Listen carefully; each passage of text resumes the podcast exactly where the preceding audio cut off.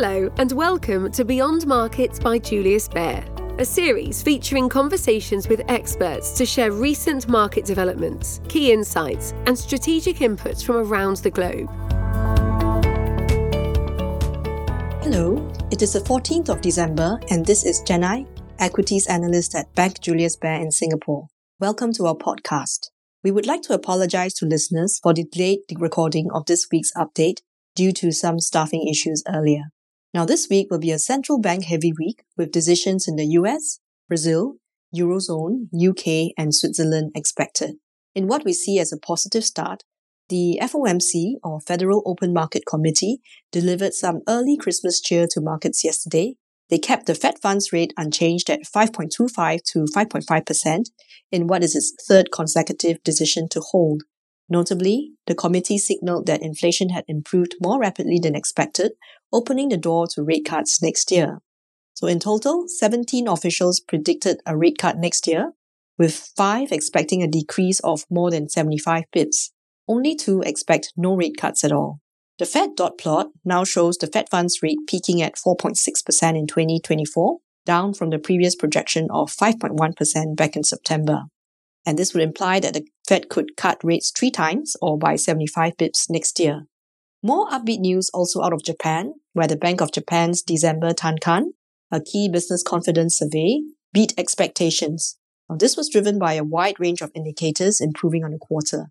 Business sentiment and capex plans remained upbeat. Labor markets continued to tighten, while long-term inflation expectations are firming. The results should support the Bank of Japan's move towards normalization of monetary policy, with the monetary policy meeting on the 18th and 19th of December now seen as a live meeting. The street is forecasting an exit from NIRP, or negative interest rate policy, in the first half of 2024. Reflecting these expectations, the yen surprised with a massive 2.2% up move against the US dollar last Friday on expectations of more central bank tightening and a weak bond auction. Technical charts suggest longer term upside to the yen versus the US dollar. And the question on everyone's mind then is, will a strengthening yen hurt Japanese equities? Well, using data going back to 1970, our head of technical analysis, Mensur Pocinci, has found that in a true bull market, both the currencies and equities will rise.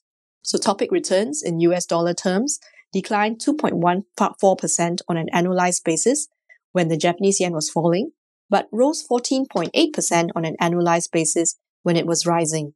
This would support our constructive house view on Japanese equities. Outside of Japan, the rest of the world is expected to join the US in easing monetary policy. The European Central Bank, Bank of England, and Swiss National Bank will have their respective rate calls today.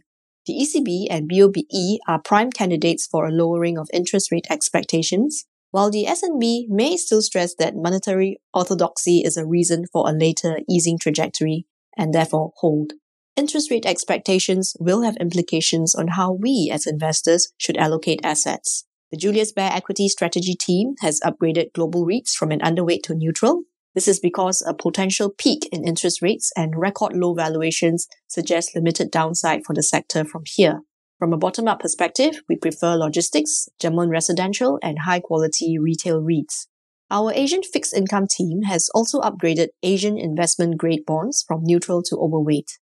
With the rate pause in the US and inflation easing, Asian central banks can take the pedal off rate hikes and focus on growth, as well as supporting businesses facing higher borrowing costs. Meanwhile, the rating trend for Asian corporate portfolios has been quite stable and credit fundamentals are resilient. Net US dollar bond supply is negative in 2023. To conclude, there is much to like about the year end, a lightness in the air, the anticipation of upcoming festivities, and the hope of a brand new year. The Fed's latest commentary, and hopefully those of other central banks, is an early Christmas gift for markets that we believe should give further legs to the year end rally. This is Jen-Ai signing off for now. Thank you for listening and have a great week ahead. Goodbye. You have been listening to Beyond Markets by Julius Baer. If you like what you've heard, please tell us by leaving a review and rating on Apple Podcasts or Spotify. Subscribe to Beyond Markets on your favourite podcast player to stay up to date with our latest episodes. To learn more about Julius Baer, our people, our latest thinking, visit us at www.juliusbaer.com. We will be back with a brand new episode soon. The information and opinions expressed in this podcast constitute marketing material and are not the result of independent financial or investment research. Please refer to www.juliusbaer.com slash legal slash podcasts for further important legal information.